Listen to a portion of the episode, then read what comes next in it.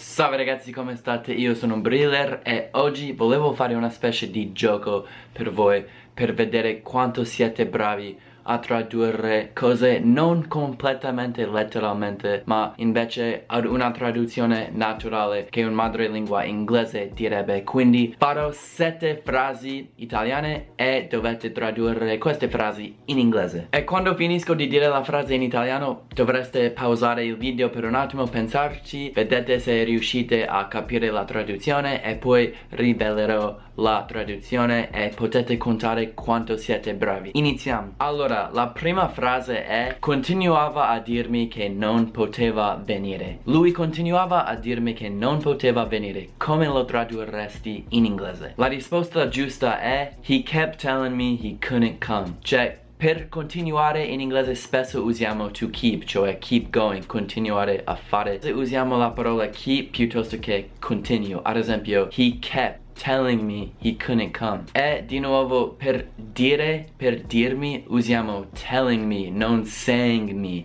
In inglese non si dice saying me. Quando dici a qualcuno qualcosa, si usa to tell. Quindi, he kept telling me he couldn't come. Allora, la seconda frase italiana è ma che ne so io. La sapete la traduzione per ma che ne so io. In inglese diremmo how would I know? Come vedete non è una traduzione letterale, how would I know? Tipo come lo saprei io? La parola ne in italiano è molto difficile tradurlo e non c'è una costruzione per che ne so in inglese diciamo how would I know? Tipo che ne so How would I know? Come farei a saperlo io? La terza frase è domani saremo in 10. La sapete tradurre? Domani saremo in 10? La traduzione giusta è Tomorrow there will be 10 of us. Cioè detto letteralmente in italiano è domani ci sarà 10 di noi. In inglese usiamo questa costruzione per dire che siamo in 8. There's 8 of us. Ci sono 8 di noi. Lo so che non siete abituati a questa costruzione ma non diciamo we are 8, we are 10 diciamo there are 10 of us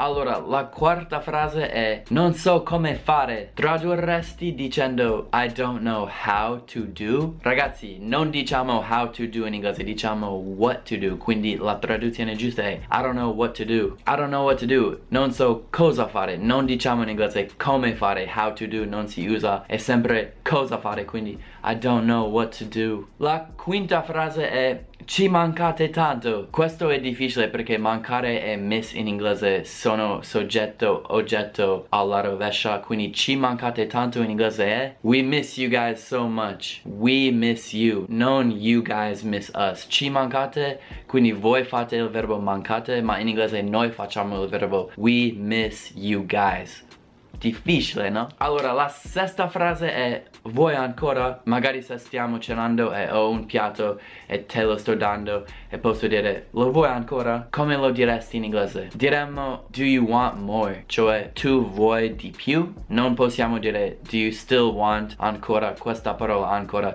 Diciamo do you want more? Vuoi di più? Vuoi più cibo? E l'ultima frase è parli molto bene l'inglese. Allora la risposta non è you speak English very well anche se non è sbagliata ma spesso una madrelingua naturale non direbbe you speak English very well diremmo you're very good at English sei bravo a inglese si dice di più, molto di più, molto più naturale quindi sei molto bravo a inglese, parli molto bene l'inglese. You're really good at English. Quindi ragazzi se sei riuscito a tradurre giustamente 6 su 7 ti do una A. Se sei riuscito a tradurre 4 o 5 ti do una B e se sei riuscito a tradurre 2 o 3 C, 1, D, 0, F mi dispiace. Ragazzi spero che questo video vi abbia aiutato e come sempre vedete la mia pagina Patreon se volete darmi una mano se volete aiutarmi, sopportarmi, incoraggiarmi di fare sempre più video. È stato un piacere. Ragazzi ci vedremo alla prossima.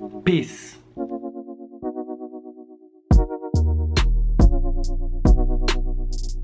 Thank you.